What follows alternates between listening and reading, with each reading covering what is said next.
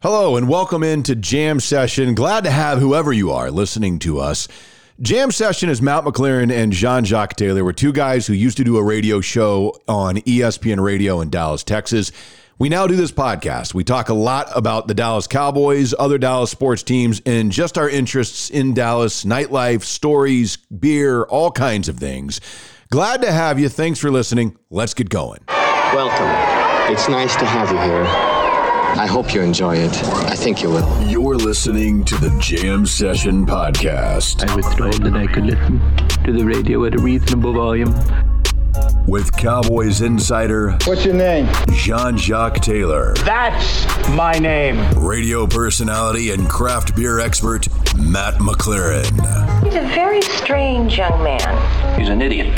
Comes from upbringing. And now, the Jam Session Podcast. It is indeed Jam Session.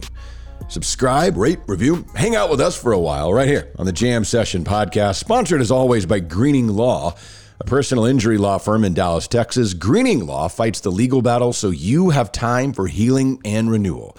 But right now, that moment we've all been waiting for has arrived. Ladies and gentlemen, the radio, the TV, the podcast star, the sexy Jean Jacques Taylor. What up, dog? I would be the non sexy one. It's Matt McLaren, and this is Jam Session, the podcast, version 383, asking simply that you prepare to be dazzled. If not entertained. And we will do that with you here. We've got some interesting words that you never really hear from a professional athlete. We also have the mass disappointment of the Dallas Stars. We will dive into all of this. But it all starts at the top with Greening Law, man. They make this thing happen, as do all of our sponsors. But Greening Law, having worked with them, hurt in a car accident coming up two years ago, I wouldn't have had the first clue what to do other than the fact that I had to go to the emergency room that night. They ran, I had x rays, I had a brain scan, I had a lot of stuff. And I'm sitting here going, this is insane. This was not my fault. And so I pick up the phone, I make the call to Greening Law. It's like, hey, I got to deal with these insurance companies, all this medical bills, and they, hey, you got a case, man. We'll take it from here. And then literally after that, all I heard was make sure you're going to your doctor's appointments. We need you to go get checked out over here, over here. Super easy. And they went to bat against the insurance companies. I just a phenomenal experience with Greening Law. Well, dude, we've told you for a long time, man. The the, the beauty of Greening Law is that they walk you through this process, which Matt can tell you is long and tedious and, you know, oftentimes intimidating because you don't know what's going on. Well, they've been through it a million trillion gazillion times, and so they can tell you how to what to expect and what how, and they hold your hand through the process, and that's really what you want. Somebody to show you how to go through this, and somebody who's with you, riding for you, fighting for you, taking care of you, because you know the insurance company is taking care of your opponent in this in this case. And so if you've been involved in an accident or an incident, the best thing you can do pick up the phone, call 972-934-8900, talk to someone on the green team and say, "Hey, here's my situation. Here's what do you think?" And then as I like to say, hope like heck that they bring you on as a client. Yes, indeed, because they go to bat for you, man. It's Robert Greening at Greening Law, 972 934 8900. Call him now. Offices, Dallas, Texas. So you never hear really any professional athletes say this, and you almost wonder has Pat Mahomes, I should say Patrick Mahomes, screwed it for everybody coming forth because now everybody's going to point to Patrick Mahomes and go, well, if Patrick Mahomes keep, can do it, why, why can't Dak? Why can't Joe Burrow? Why can't name your quarterback coming up for contract? And this was something that he said yesterday when he was asked about basically the idea that so many other quarterbacks have now passed him and are higher paid than Patrick Mahomes. Patrick Mahomes basically said that he worries about legacy and winning rings more than money. Now, he did say at this moment. And then he said, I've made enough money where I'll be set for the rest of my life. And of course, he originally signed that 10 year, $450 million contract, but you just very interesting to hear from somebody like that. Well, I mean, yeah, uh, but here's the deal. Everybody wants to do, everybody wants everybody to do what they would do, knowing that I have yet to meet the person in the, uh, you know, regular world who says, oh, yeah, I'm a, I'm gonna turn down this raise and I don't want any more money because I want my company to thrive and, and have more profit. Um, and so to me, it's always ridiculous. It's everybody. This game is a finite game. It's a finite period that you have to make money. And we always say, well, he's got more money he could ever spend, or more. Who needs that much money? Well, you know, I'm just asking. You know, I'm pretty sure MC Hammer blew through two or three hundred million. I'm sure Mike Tyson th- blew Yeah. through two or three hundred million. And before you go, oh well, they were they did all this wild and crazy stuff, and it doesn't make any sense. No, let me tell you how you get broke real quick, Matt. This how you get broke. All you have to do is um, have a bad investment in real estate or something where you dumped a bunch of money, um, have IRS problems, get divorced uh, when you know divorce rate's fifty percent. Get divorced, and your fortune can disappear faster, much faster than you think it can. And so I'm all for people making as much as they make because they have individual talents and they're they're one percenters, man. Nobody else in the world can do what they do. So it is what it is. Uh, the CEO of Disney is going to make, make what 40, 50, 60 million this year. Yeah. Yeah, he's going to make a ton. I mean, hell, even Roger Goodell makes a ton of money. He makes forty million dollars a year now. I mean, think about that. He's he's one of the highest paid quarterbacks in the game. He's a commissioner. I'm gonna say this, and then I'm gonna let you go. Which is the NFL has brainwashed fans into thinking players are selfish for getting what they what they rightfully earn. Yeah, and, and one of the really interesting things with Patrick Mahomes is he he understood very early on, and Dak does this too. But Patrick Mahomes has understood very early on. I mean, he signed the four hundred fifty million dollar contract. He's invested in a lot of stuff. Like like he owns and has some serious stock in Whataburger that is now expanding across the country. He is a minority owner in the Kansas City Royals. He's a minority owner in Sporting KC, which is the MLS club there in Kansas City. Like he's diversified himself really, really. He's involved in Whoop, which is like Fitbit and has a valuation of over three billion dollars. Oh my! Yeah, and so he's one of the athletes. I know Kevin Durant is tied up in that as well. And and so one of the things that he's done is it's almost as if he's used football, and we've seen people do this. I mean, Magic Johnson might be the greatest example ever of using your ability to play sport, make the money you can, but then use that to get wealthy. Not rich, like to jump into a realm of wealth. And Pat Mahomes seems like he's kind of like, I'm going to make my money. I'm going to, and, it's, and it makes sense because if you look at it and, and you look at it as I'm a businessman, it's better for my business if my team is really good and constantly competing and at the top of the NFL. And if I have to make a little less here for that to happen, great because it enhances my Q score, so to speak, and I can make more in my other businesses that I am investing in long term. Oh, now see, the, he's in that. You know, that's the flip side of it. Let, let me tell you from just being around NFL locker rooms for almost 30 years, that's not the case with most NFL players. Right. Now, here's something else you got to take into account. Who's his dad? Pat Mahomes, former Major League Baseball player. So, what does that mean?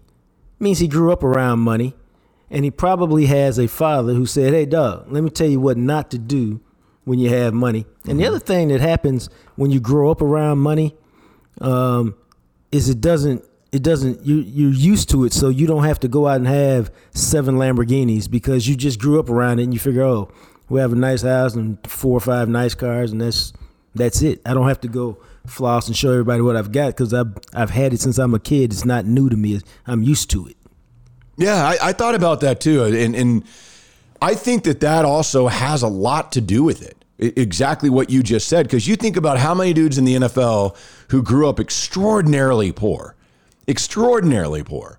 That when they get that first big payday, they're going to spend a lot of it, and they end up going out and having to, you know, they buy whether it's their mom, their dad, their whatever's, and all their friends, and they're spending money and taking care of all these people. Pat Mahomes doesn't have to do that with anybody.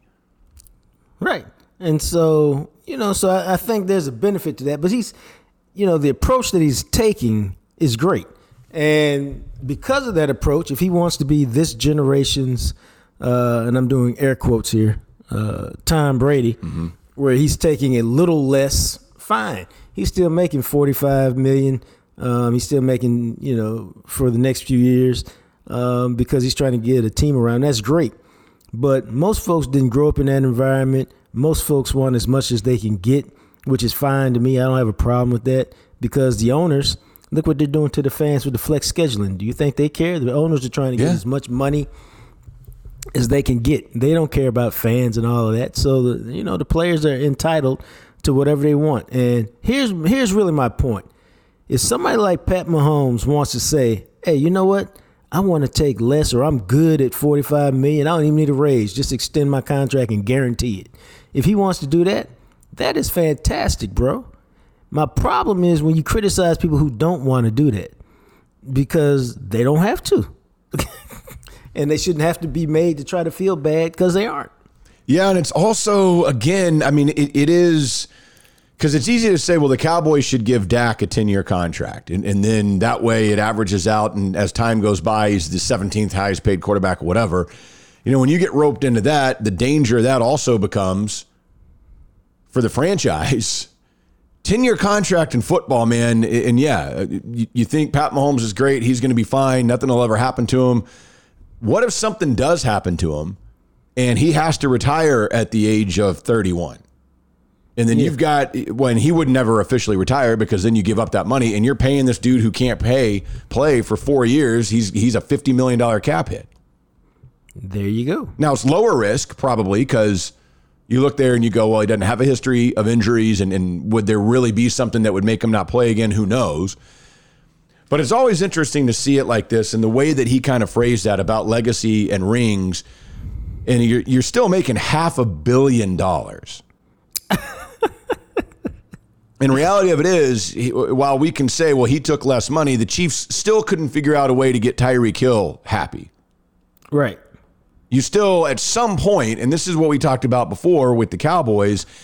At some point, you have to decide: Are we going to pay four to five guys twenty million dollars plus?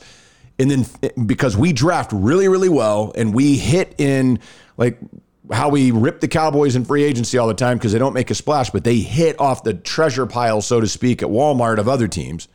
That's great. You can do that. Or do you want to be the franchise that has, hey, we got Mahomes and we got a couple other dudes, and then everybody else is going to be kind of in that five to ten million dollar range, but we can afford a couple more of those guys because Patrick took less. Yeah, it's um, you know, you know this, and what you do is you raise a very interesting question, bro. Because check this out. Fans will say, "Hey, he should take less." Well, just because you take less doesn't mean the team is going to make good decisions with what what I did with with what they're doing with less, or that they'll even spend it. You know what I'm saying? Yeah. Now you assume the Chiefs will because the Chiefs are trying to win championships, but this conversation goes all around the league. In terms of um, in Cincinnati, the fan base will be a portion of it will be telling Joe Burrow take less. Well, he works for the cheap ass Bengals. Is there any guarantee that if I take less, they're going to spend the money, you know, on, on getting players, or are they going to try to to milk every player uh, who comes after me? And so I think it depends on your individual situation, depends on your team situation, um, how you get down. Yeah, and reality of it is, and, and we brought this up last year at the beginning of training camp. State of the team address out there in Oxnard. I mean, keep in mind they're sitting up there joking about how they've got some dry powder and they've got plenty of room. They had twenty million dollars in cap space last year at the beginning of training camp, and they and Dak got paid, and they had twenty million dollars in cap space. So just keep that in mind. It it is in things like this everybody tends to think that, oh, well, because Dak is making this much money, it hinders what the Cowboys can do. $20 million in cap space. We've gone through this a gazillion times. They, they could have kept Amari Cooper if they wanted to have kept him Yeah. easily. That had nothing to do with, oh, well, Dak got paid, so they had to, they couldn't have all these guys. They wanted you to believe Nah. that because they don't want they don't want to act like, well, we're not using the entire cap. And then they get the training camp and they joke around like, hey, if these young guys don't work out, we got plenty of dry dry powder there. We we, we can make some moves. Like, okay, well, why didn't you just keep Amari Cooper? Right, right, right. You know, deflect, deflect, deflect. Oh, we got a great team. We like our young guys. Yeah, I mean that was a joke. It was. Um, but they do that all the time. I mean, this is not uncommon. No, and so what happened is you have people like me and you to take you through the, um, you know, to read between the lines for you and tell you what's really up with them. Uh, so at least you have an understanding. You can make your own decision about whether you know you get down with with what they're talking about. Yeah, because I don't know, man. And I should have tweeted this back out, but Andrew Brandt, who used to be a GM in in the NFL, he wrote an article for Sports Illustrated last week that talked about the myth of the salary cap. Yeah, and it was really a, solid article, but it's a lot of the stuff that you and I talk about, and the reality of it being that the, the cal it's so easy when teams want to. It's you can massage the cap and do things and restructure almost into perpetuity to to get done the things that you really want to get done. Now, can you have a roster of 20 guys making 20 million dollars? No. But I'm but I'm talking about these guys the Cowboys identify they actually want assuming that none of them refuse to go get a vaccination, they'll probably want they'll figure out a way to keep them around.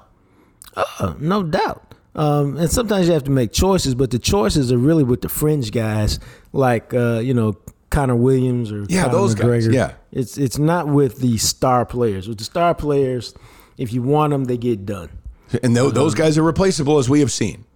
Yeah, But I mean, just I, the way it is. I am 100% convinced last year that Amari Cooper that pissed off Jerry Jones He that, did. and that he did not he didn't want to pay him that money because he didn't do what he wanted them to do.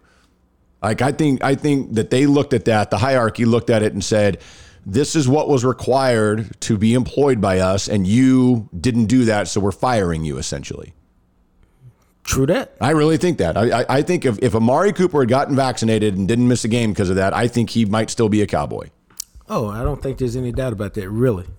Uh, instead, they got all upset about it. Right. and made an emotional decision, Threw a which, hissy fit. which, which hissy fit. That's a good way. Which ultimately hurt their team. Just just so silly. So silly, man. But 12 and 5 and and you got to the playoffs. So there we go. That's all it takes to be the That's what the Cowboys do, man. 12 and 5 and and I mean it's the wildness of all that and, and really the illusion of the salary cap. And I always think it's interesting because I'll have people be, oh, well, the Cowboys can't do this because Dak got paid. And I just go, okay, you're right.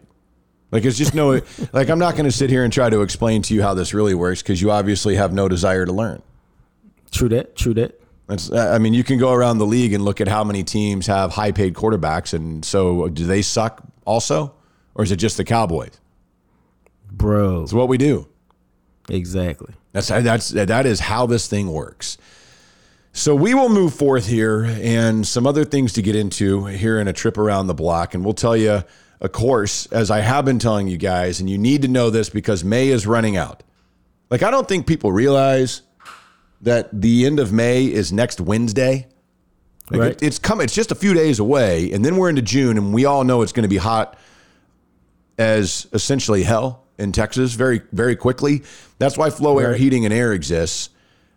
Through the month of May, they are offering you their yearly maintenance for $99 per system instead of 169. You just got a few more days to schedule your yearly maintenance. You get a great deal on this. Flo Aire Heating and Air, they're family owned, they're veteran owned and operated. They service the entire DFW area. They'll come out to your place. They will service your AC unit and make sure you're ready to go for the hot summer months that are are I mean, we are a few days away from those hot summer months. Just a few, brother. Not many. Uh, and, and here's the deal about it, man. I think what you got to understand with your air conditioning is it's been running on chill mode right now. Literally. I like that little pun there. But it's about to get cranked up, man. It's about to run hot. It's about to run long because you know what's going on with these temperatures coming up. And if you're not prepared for that, bro, woo, woe unto you. And so to me, you've got to get prepared for it. And the best way to do that is have your system treated right now. And um, go in there and let Flo Aire do their thing, man. Get the maintenance, get the preventative maintenance. I, I keep telling y'all this because it's true. My mom used to tell me before we go on a long road trip, make sure you get your hoses checked in your car. And I do that to this day. And the same thing is true about your air conditioner. Before the long, hot summer begins, right now is the time to get your air conditioner checked. Not later, right now before that 100 degree temperatures hit is the time to get it checked, bro. So give Flo Aire a call and let them do their thing. Make it happen, I'm telling you. Cuz that is a phenomenal deal. $99 per system. It's Flo Aire Heating and Air.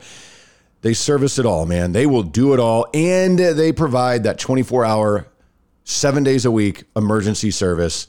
You can call them, you can text them. It's Flo Aire Heating and Air, 817 808 4115. 817 808 4115. So give them a call. Support them because they're supporting us and we're glad they're a part of what we're doing. Also, of course, Brus Biltong, man. You like beef jerky? Cool. You will love Biltong because it's better.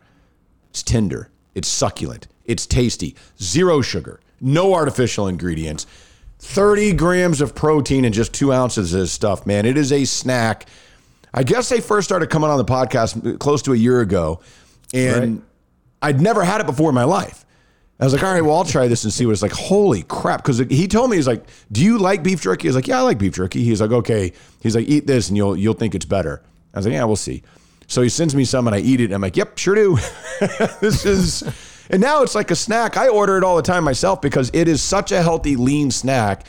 And I really enjoy eating it. It's hard to put it down, man. It is fantastic.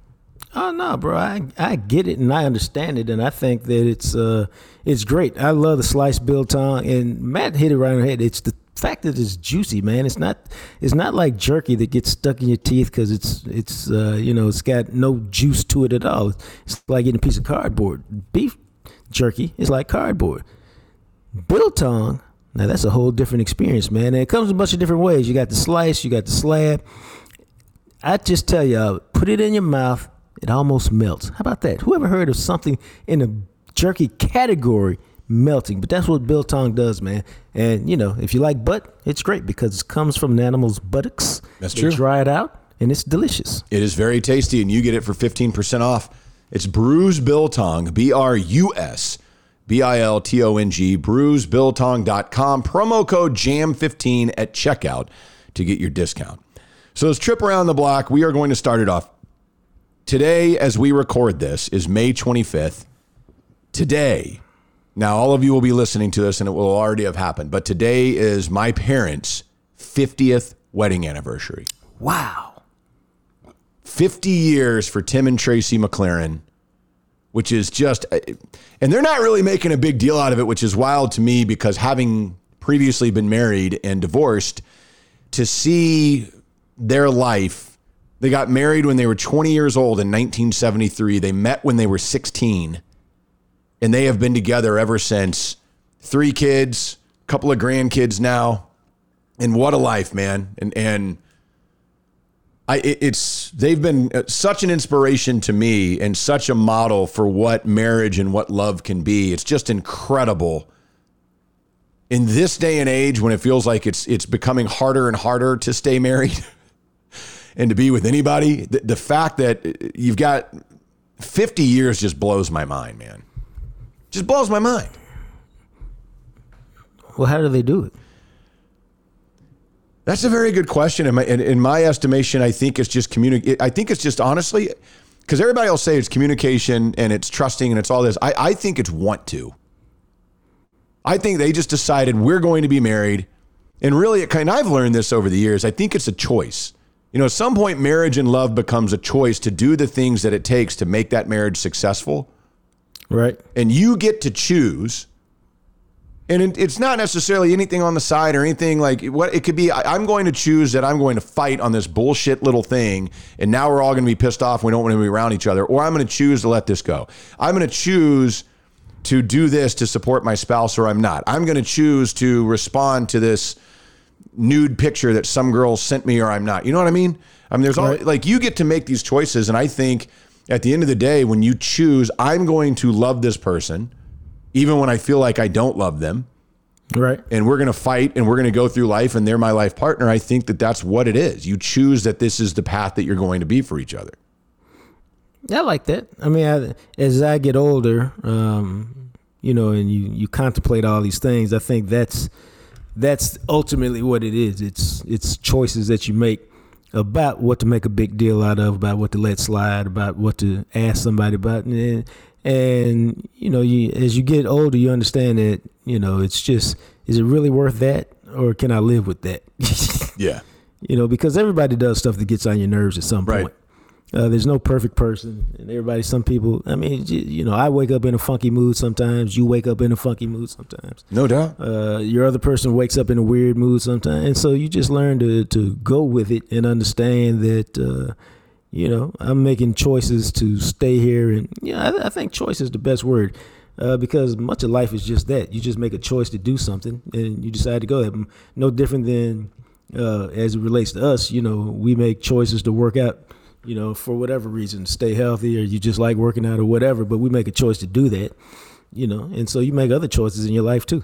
Yeah, man, and and you know to see it, and obviously, I think as children growing up, you know, uh, my dad worked hard, and we had a, a very solid life. You know, my mom was home with us, and we I, I had a great childhood. I love my childhood. I thought they did a phenomenal job raising us. And it's interesting to see as a as a kid, you look at your parents. At least I did, and I thought, man, these are larger than life figures. These are, I mean, they they're perfect, right? And then of course you get older and you realize, well, they weren't. You know, and as you become a parent, you realize, as a, looking back as a child, the child doesn't really know what's going on most of the time. Right. You know, you don't expose your child, hopefully, to most of what you're going through as an adult.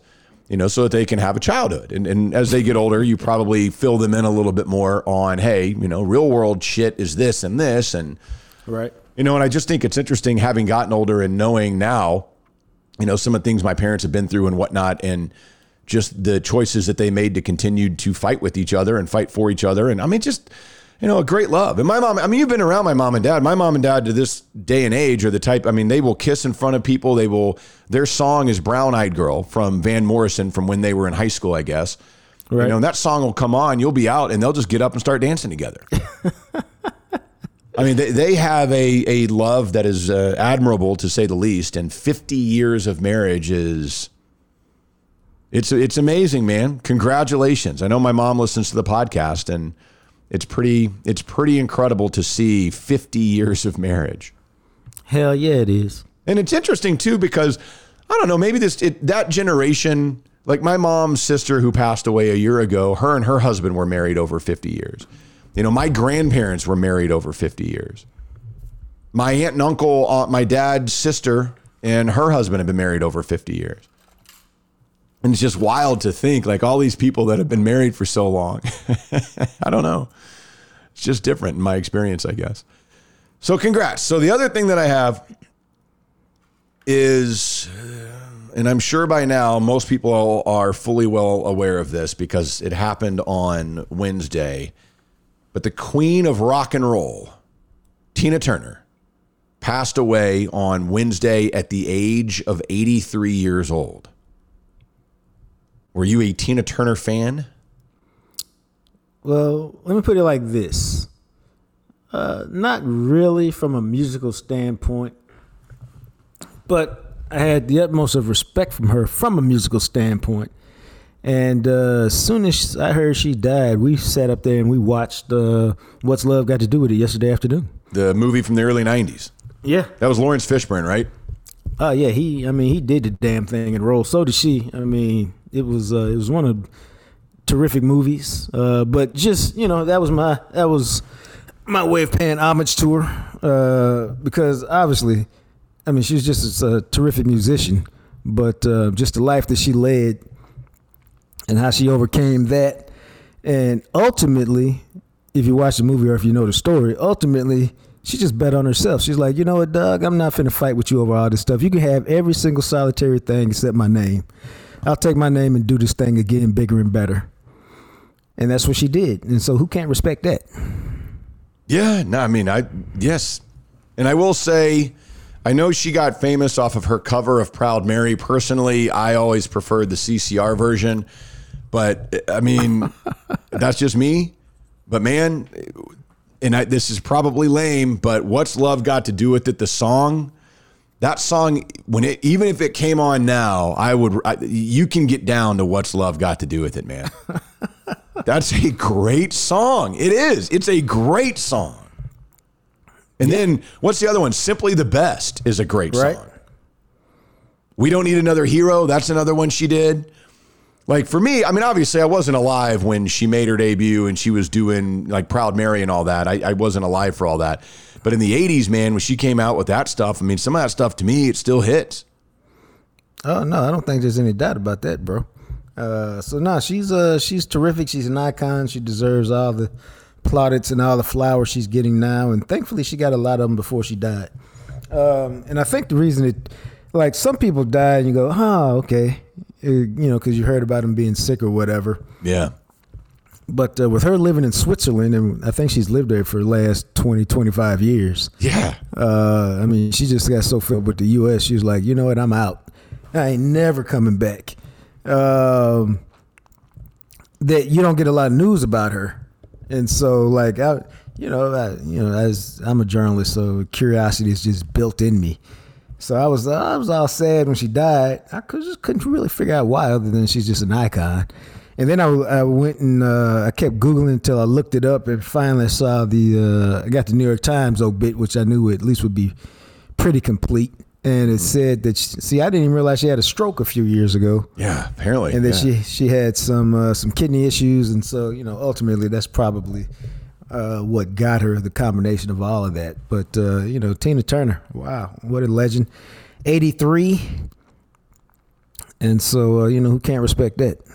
Yeah, man, I, totally. And it's, I didn't know that thing about Switzerland until I was reading about her yesterday, and and she apparently she renounced and relinquished her U.S. citizenship, and it was a like no longer considered a U.S. citizen in 2013.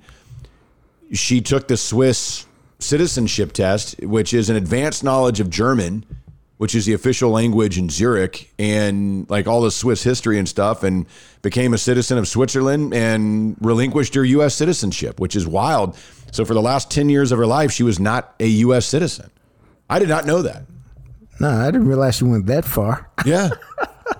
Uh, but you know what, man? Ike did so much stuff to her. That was probably her way of cleansing herself from all of that. so let me ask, like back in the day, was she hot?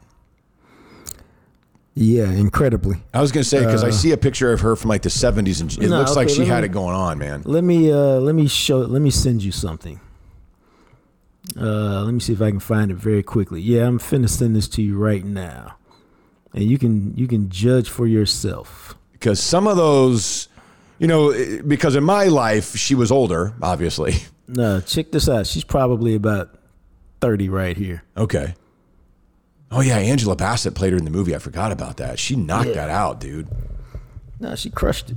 She Again, got go look at this right. I just sent Matt a clip Yep, sure did. I pulled off of Twitter of Cher and Tina Turner performing Oh dang. in 1975. Yeah, because Cher had a little something going on back in the day. Yeah, but Oh, uh, yeah, look okay, at her yeah. right there. Yeah.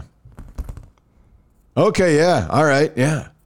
See, that's the thing with these one like like Stevie Nicks. Like if you go back and look at her when she was younger, she was smoking. But obviously now, like I don't know. I mean, how would I know them? I was not even born in when this little clip was a thing. Right, exactly. So you become like, oh, well, Cher and, and Tina Turner and all them are old people. you know what I mean? When really, obviously, there's a time of life where they, I mean, they were crushing it, man. God, Tina Yeah, Turner. man, I Yeah, so right there, she's 31. So yeah, she looks fantastic. Yeah, that's crazy because I just looked at it. I was like, man, I swear that Angela Bassett got nominated, and she did. She was nominated for Best Actress that year at the Oscars, but didn't win. I mean, I don't know if uh, Fishburne got nominated, but he was just as good as she was. I mean, man, Laurence Fishburne. I mean, Bassett and Fishburne can rock it, man. I love Laurence Fishburne. Like he, that dude is is in a lot of really good movies in some very very good roles. Oh, very good roles. He was nominated for Best Actor, but I, I he lost to Tom Hanks, who won that year for Philadelphia, and it's I can't disagree with that. Sometimes you just come up in a bad year. Yeah. So it didn't get nominated for Best Picture, but it got Best Actor and Best Actress nominations. See, now I could say that Angela Bassett should have won over Holly Hunter, who won for the piano that year. Yes, you could say that. Yeah, there was a, okay, yeah, because Tommy Lee Jones won for The Fugitive, and I always thought that was a cheesy ass Oscar to give, especially with some of the others that were nominated that year. But whatever. What year was it? That would be the movies that came out in 1993. So Schindler's List won for Best Picture, and Spielberg won for Best Director. Yeah, that was the year Anna Paquin won for Best Supporting Actress, which is a joke that a 11 year old won a freaking Oscar. So stupid. Kids can't act, man. They mimic. They're told by the director, do this, and they mimic what the director tells them to do. They don't have any range of emotion to act with. Is that because they they're just not old enough? Correct. Like, what the hell? What did Anna Paquin go through by the time she was 11 that led her to be able to pull that shit out? You know what I mean? None. Nothing. The director was like, no, no, no, do this. And the little kid goes, oh, I can mimic you. And they gave her a freaking Oscar for it. It's ridiculous. This is from the theater major. That's just how I feel. I'm just saying, man. Like when I was in high school, I won awards and stuff, and and there were certain roles. I, I was like, how do I play this role? I don't know what. I'm not a father. I don't know. I just got to repeat what I've seen other people do. I have no experience to bring to this. All right. I'm just saying. That's my soapbox about that. I don't know what it is about kid actors, man. I mean, they're just they're mimicking. Now, look, obviously, at a certain point, like if you get up to being your teenage years and stuff, and you've experienced some things, and you start actually having changing of emotions and all that, I get it. But very few kids at 10 or 11 know how to express emotion in depth. It's just reality. All right. And I don't need people to tweet at me like, well, I was 10, I had gone through this. Okay. and guess how you knew how to express it? Because somebody said, oh, you're sad, do this. anyway, we'll move on. so Tina Turner, 83 years old. Oh, all right. So we move forward here, and I'll throw this out for you. And that, of course, is our phenomenal, phenomenal friends at Smokey John's Barbecue. It just does not get any better. As a matter of fact, I'm hoping because I'll be in town in Dallas for a few days, and hopefully I've got time where I can make it happen. Swing by Smokey John's and grab that jam session bowl because it, it, when you don't get to have it very often, or even if you're like Jacques and you can have it whenever you want, it's so hard knowing that that menu item exists, that it was created just for us to not swing over there and enjoy a jam session bowl. Bro, it's phenomenal. It's the standard by which all things like this are judged by. Yep.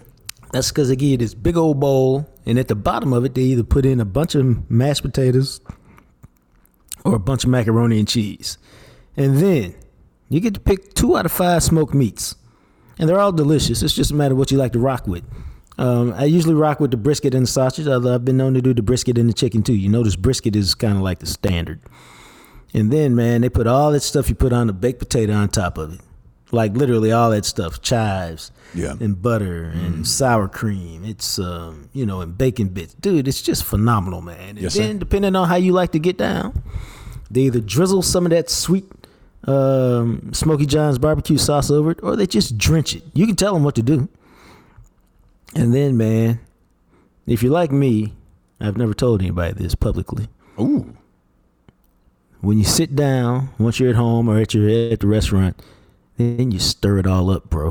And you mix it all up.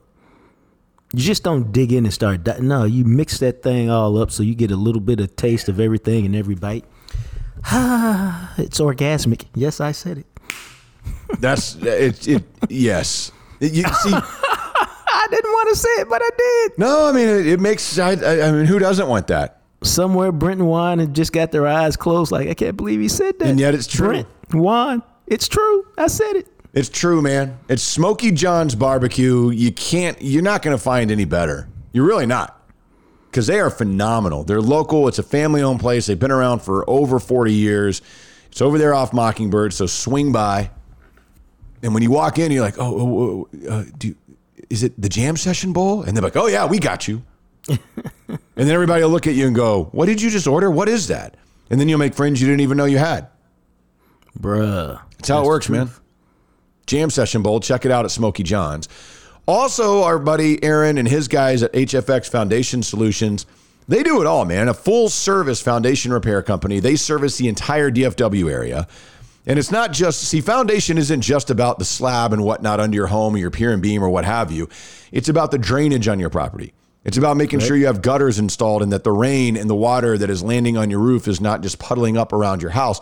They can handle all that type of stuff for you. If you don't have gutters, that's step one right there, and they can handle that for you. But we're about to go through as we talked earlier, the hot summer months, they that wreaks havoc on North Texas foundations. Make sure that you're good to go.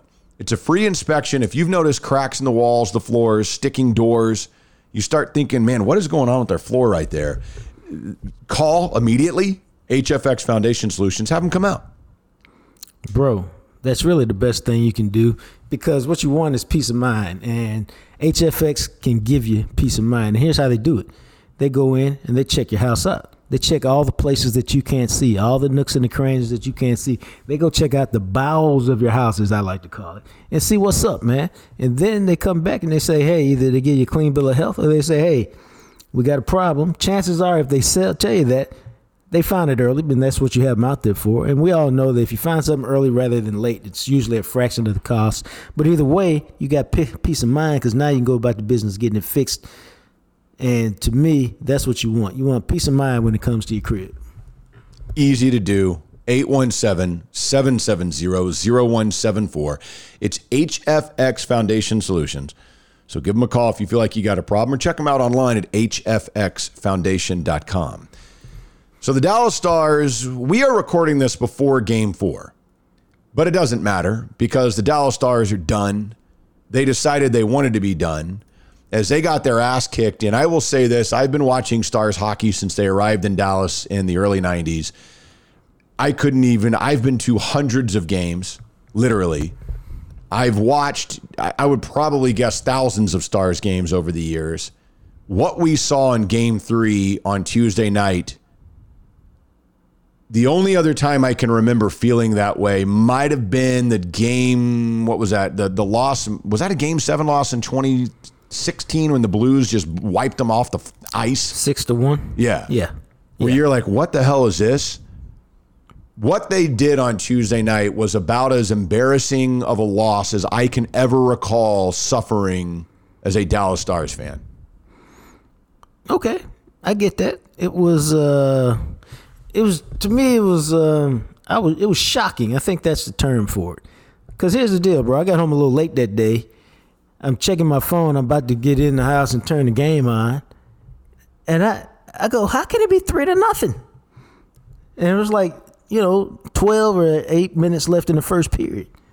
And then I go back and I start backtracking, trying to find some highlights. And I'm looking on Twitter to figure out what happened. And then when I see the play from Benn, I'm like, dude, what are you doing? There's a time and place for everything. And that was neither, my brother.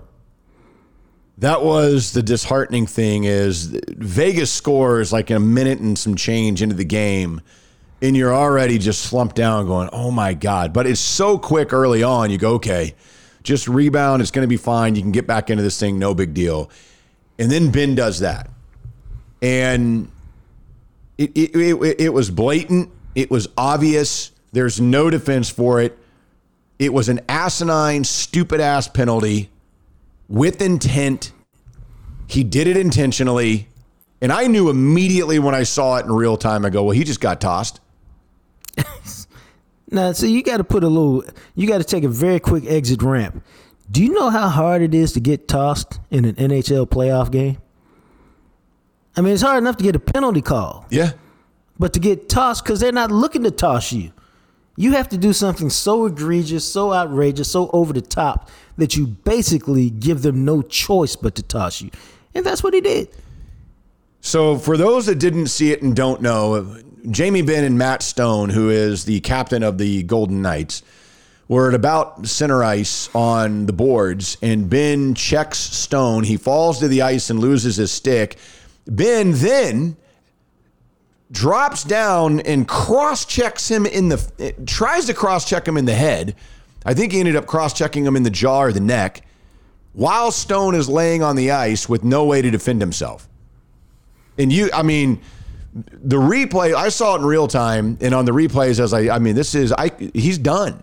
And sure enough, it's a five minute major penalty in a game misconduct. Jamie Benn, uh, two minutes into the game, is gone for the rest of the game. And when that happens, what that means is in hockey, you you don't have anyone else. There's no sub. There's no guy in the bench who's like, oh, I'll take a spot. You dress 12 forwards in hockey, four lines of three. If one of those forwards, like Jamie Benn, your captain, gets ejected from the game, you are now skating with 11 forwards, which means your line rotations are screwed up. Somebody has to double shift. You lose your best faceoff guy, and you lose one of the members of your top power play unit right off the bat to start the game with. The, the dumbest, stupidest, most asinine penalty. And to be the captain and take a penalty like that, like that's the type of thing that makes you, and this is just a reactionary one game thought, where you walk into the locker room afterwards and rip the C off of his chest and go, not anymore, dude. Now, obviously, he has years of leadership to back that up, but that that was such an egregious, boneheaded, dumbass thing to do. And then, then you don't offer any explanation. No, and then he refuses to talk to the media after the game. And even when he spoke to the media on Wednesday, he didn't apologize. He he was like, "Oh, it was an unfortunate incident. I was trying to, you know, I was off balance." No, you weren't. off balance is when, like, if he had just landed with his stick on the head, I okay. He thrusted the stick down from a. He was on his knees and he pulled his stick up and then thrusted it down. He intentionally tried to check this dude in the head with his Bro. stick. Yeah, it's it's and he's been suspended for two games now, rightfully so. He will miss the end of the Star season because it's probably going to end in game four. it's all a shocking. I mean, this is all just a shocking turn of events. Uh, they were two minutes away from it being from the series being one one coming back to Dallas. Yeah. And then they scored with like a minute 58. They scored less than two minutes into overtime. Then they scored a minute into the game, into game four, and that thing was over uh, six minutes later. it's just wild, bro. Yeah, when when it it, it when Benn did that, it it zapped the entire team. Like they were done when that happened. It because it was only one to nothing. Right. And then very that, quickly bro. became three nothing. And you could just tell they had nothing. Their captain was gone, their leader was gone, the guy they looked to on the ice in these situations was gone, and they had nothing. Yeah, they were shell shocked like everybody else. But think about the number, the minutes of ice time it took for this series to be over. I mean, it's really like about six or seven minutes of ice time and Yeah. the series was over. From a highly competitive, like, like I really wasn't tripping when they were down 0-2 because oh, it's a couple overtime games. You did everything but beat them in game two. All right, you're a really talented team. You'll come back and get three, and then we'll see what happens in four. And now we're talking about wow, they went from that to uh, probably going to get swept at the crib. Yeah, How wild is that? You know, Oettinger was not good, uh, and they, I mean, they yanked him very, very quickly. I mean, you knew halfway through the first period of Game Three on home ice, this game is over. And then Dadonov gets hurt early, late in the first period, and he doesn't come back. And so, because Benn had been tossed, the, the Stars skated two entire periods of that game with ten out of their twelve forwards. Yeah, so have a lot of hefty lifting for the guys who remained. And then So- that that trash that happened at the end of the second period, if you're a Stars fan and you were there participating in that, you should be ashamed of yourself. What a joke that was. When when yeah, no doubt. Domi in the corner gets in, and then Domi's like, you know what? F this. I want to get tossed now. And he cross checks a guy from behind and then decides while they stand up, he's just going to drop a stick and start punching him in the face. so he gets a misconduct. So the Stars played an entire 20 minutes of that game, the entire third period, with nine forwards. So they, they, mm. they only had three lines. I mean, it was such a joke. And then Stars fans, because of the frustration of the entire game and the letdown and the anger of what they are watching, they decide let's throw shit on the ice. And they're, they're bombarding the ice with drinks and popcorn and all kinds of stuff. And I, I've been uh, was listening to people that were there. My brother Mark was at the game, and it was coming from the upper level. A lot of it didn't even make the ice and was landing and hitting fans in the lower level. Like All what? of that's dumb. Just what are you doing? Stuff on the ice, man. What do you think that does? No, if you if you're mad, boo. That's what that's what boos are for. They're to voice your displeasure with the home team or or some individual. So if that's if that's what's upsetting you, then by all means let that out, bro. But this other stuff, that's a joke. It is a joke, and, and it's extremely frustrating. And again, because it's not just you. You think, oh, I'm going to throw it on the team. And, you know, so some guy in the lower level that's there with his kid just got doused with the beer and some popcorn because you're an asshole. Right, right. I mean, I just, I'm not going to lie to you, dude. When that, I turned it off, I was done. Wow. I was like, I'm not watching this shit. I didn't even watch the third period. Whoa. I was like, I, you know what? I'm I, I'm not I'm out on this. I don't want anything to do with this. It's uh, this game is over. That is done, and it was. They lose four nothing, and they're going to get swept. Jeez. I'd be shocked if they win game four. Yeah, I would too. I mean, I think uh, I think the I think the reality of it is, and I'm surprised by this, but I think the reality of it is they got their heart snatched when they scored with a minute 58 left in game two. They did. It it crushed them. And I'm surprised by it. And maybe it's because we keep saying they got these young guys and young talent, but maybe it's the youth on the team that couldn't overcome it because we also said, oh, they got, you know, Pavelski, they got Benn, they got veterans. But I, I really, upon hindsight now, I think that that goal with 158, the mistake by Suter, which led to the goal, basically snatched their soul at that particular moment. Yep. It completely did, and and that was it. That was the that was the moment the Dallas Stars season ended. And it's it's frustrating, but we'll regroup and, and we'll revisit in in a week or so when we come back, and we'll, we'll let you guys know. But by the way, we should probably mention that we're not going to have a podcast uh, for a couple days next week. I'll be traveling. It's Memorial Day weekend. We're going to enjoy the holiday. So everybody enjoy the holiday. There will not be a podcast next Monday or next Wednesday. So we should be able to get one busted out a week from now, next Friday, which would be, I believe, June 2nd, next Friday. So this will be our final podcast of May. So everybody just be well aware of that. We are not going anywhere. We will be back, but we are taking some time off. Now, that being said, the other thing, the Florida Panthers got the damn thing done. They swept the Carolina Hurricanes. They scored a game winning goal in game four of their series to sweep with 4.9 seconds left. And the eighth seeded Panthers are going to their first Stanley Cup final since 1996. Feeling good about themselves. Man, Unbelievable, bro. I don't even know. They were down three games to one to the best team that hockey has ever seen in the regular season in the first round. And now they're going to the Stanley Cup, and they just swept the second best team in the Eastern Conference. Carolina, halfway through the season, everybody, you would have said Carolina was the best team in hockey halfway through the season. And they, they were the two seed in the East, and they swept them. I mean, I don't know. All I know is the Bruins are rooting hard for them. I'll tell you. So there, we are going to see a first-time Stanley Cup winner because the Panthers or the Golden Knights are going to win this thing. And Vegas, if they win the cup, that will be the fastest that any f- expansion franchise has ever won a Stanley Cup.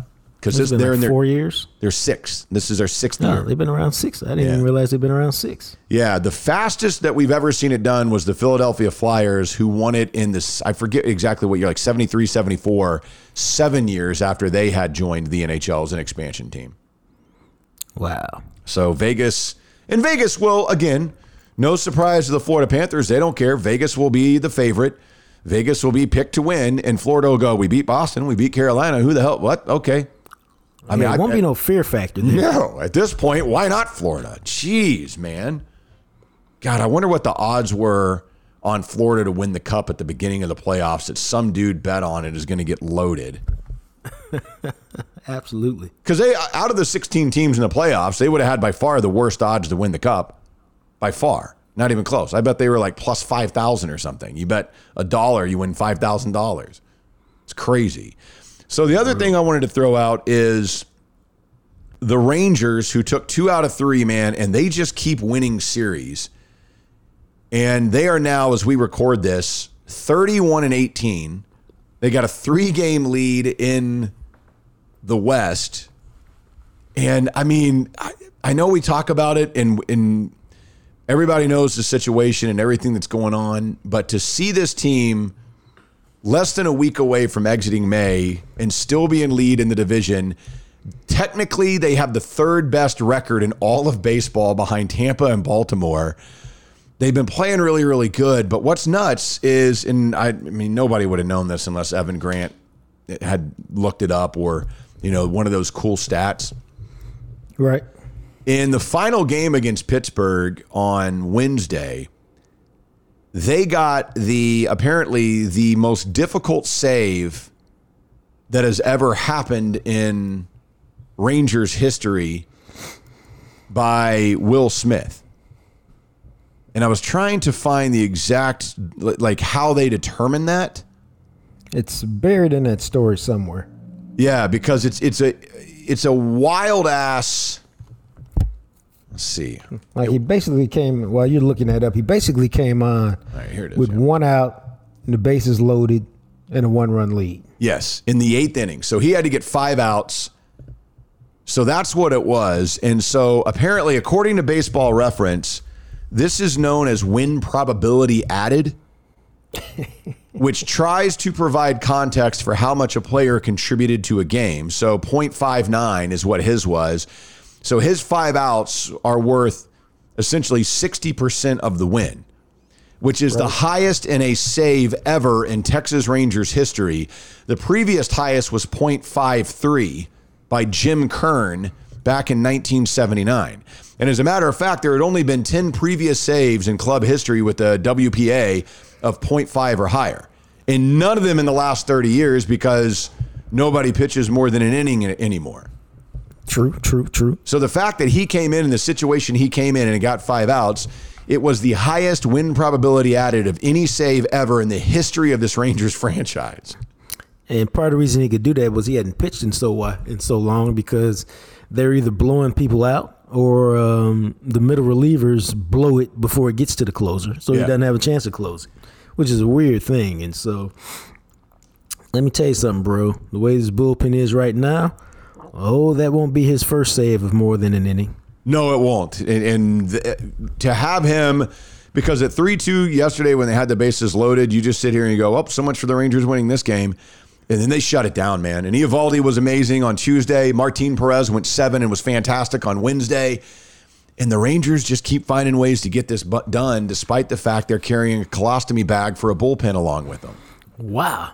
But you know what, bro? The the reality is they have one of the best rotations in baseball and they got one of the best offenses in baseball, and that's why they're doing what they do. Dude, and they are doing this, and Jacob DeGrom hasn't pitched in like a month. Yeah, and don't forget Corey Seager was out for a month. I mean, like two uh. of their best players, their best pitcher and one and one of their top two or three players in the lineup, in, in their 13 games over 500. Like, bro, have you missed Mitch Garver? And he's, you know, you, see what I'm saying? Like, Yeah. he's supposed to be a big part of the offense. You haven't even missed him, and he's been gone for a month. I mean, they, they they've they're 14 and seven in the month of May in their last 21 games. It's Which incredible. is, which is funny because the reason why they're 14 and 7 is what Matt just said. They just keep winning series. And, uh, you know, it's not sexy, but uh, baseball managers and baseball people have talked about it forever. Just win series and everything else takes care of itself. yeah, Because if you're going to win two out of every three or three out of every four, you're just going to be in good shape. I mean, it's just impossible not to be. yeah, and and uh, again, Degrom has not pitched in the month of May, and he's not going to pitch in the month of May, and and that's incredible. Now, if you get a chance, hopefully, if you're a Ranger fan, you'll get a chance to watch some of this this weekend. They are on the road in Baltimore. Who Baltimore has a is one game ahead of them in record. Baltimore is really really good. They're 32 and 17. Baltimore sucking for a long time. It's almost like how the Astros sucked for a while. Baltimore got a lot of high draft picks. Their farm system was loaded, and now all those guys are finally starting to come around for Baltimore. It's not a fluke. Baltimore is a good baseball team, and this is going to be a really interesting series this weekend as a gauge of okay, they played Atlanta. That was a gauge of perhaps where the Rangers were. They blew a couple of games against Atlanta. And now you get a chance against another one of the best teams in baseball on the road at Baltimore. And then after that, they'll be on the road at Detroit, who sucks. So, Yeah, um, I'm trying to remember. It seemed like Baltimore beat them up pretty good early in the year. Uh, it's after they got off to that good start, and then um, I think you know I think Baltimore seemed like Baltimore won two out of three or Yeah, swept them. yeah, they won two like out of three. Yeah. All right. So yeah, let's see. Because I was at the time, I was like, I thought Baltimore sucked. And dude, you know, because I don't pay much attention to the baseball standings outside of the Rangers. No, I went and Baltimore's looked the other, man. I went and looked up the other day, and they were thirty-one and sixteen. I said, "Oh my, Yeah, they're they're good.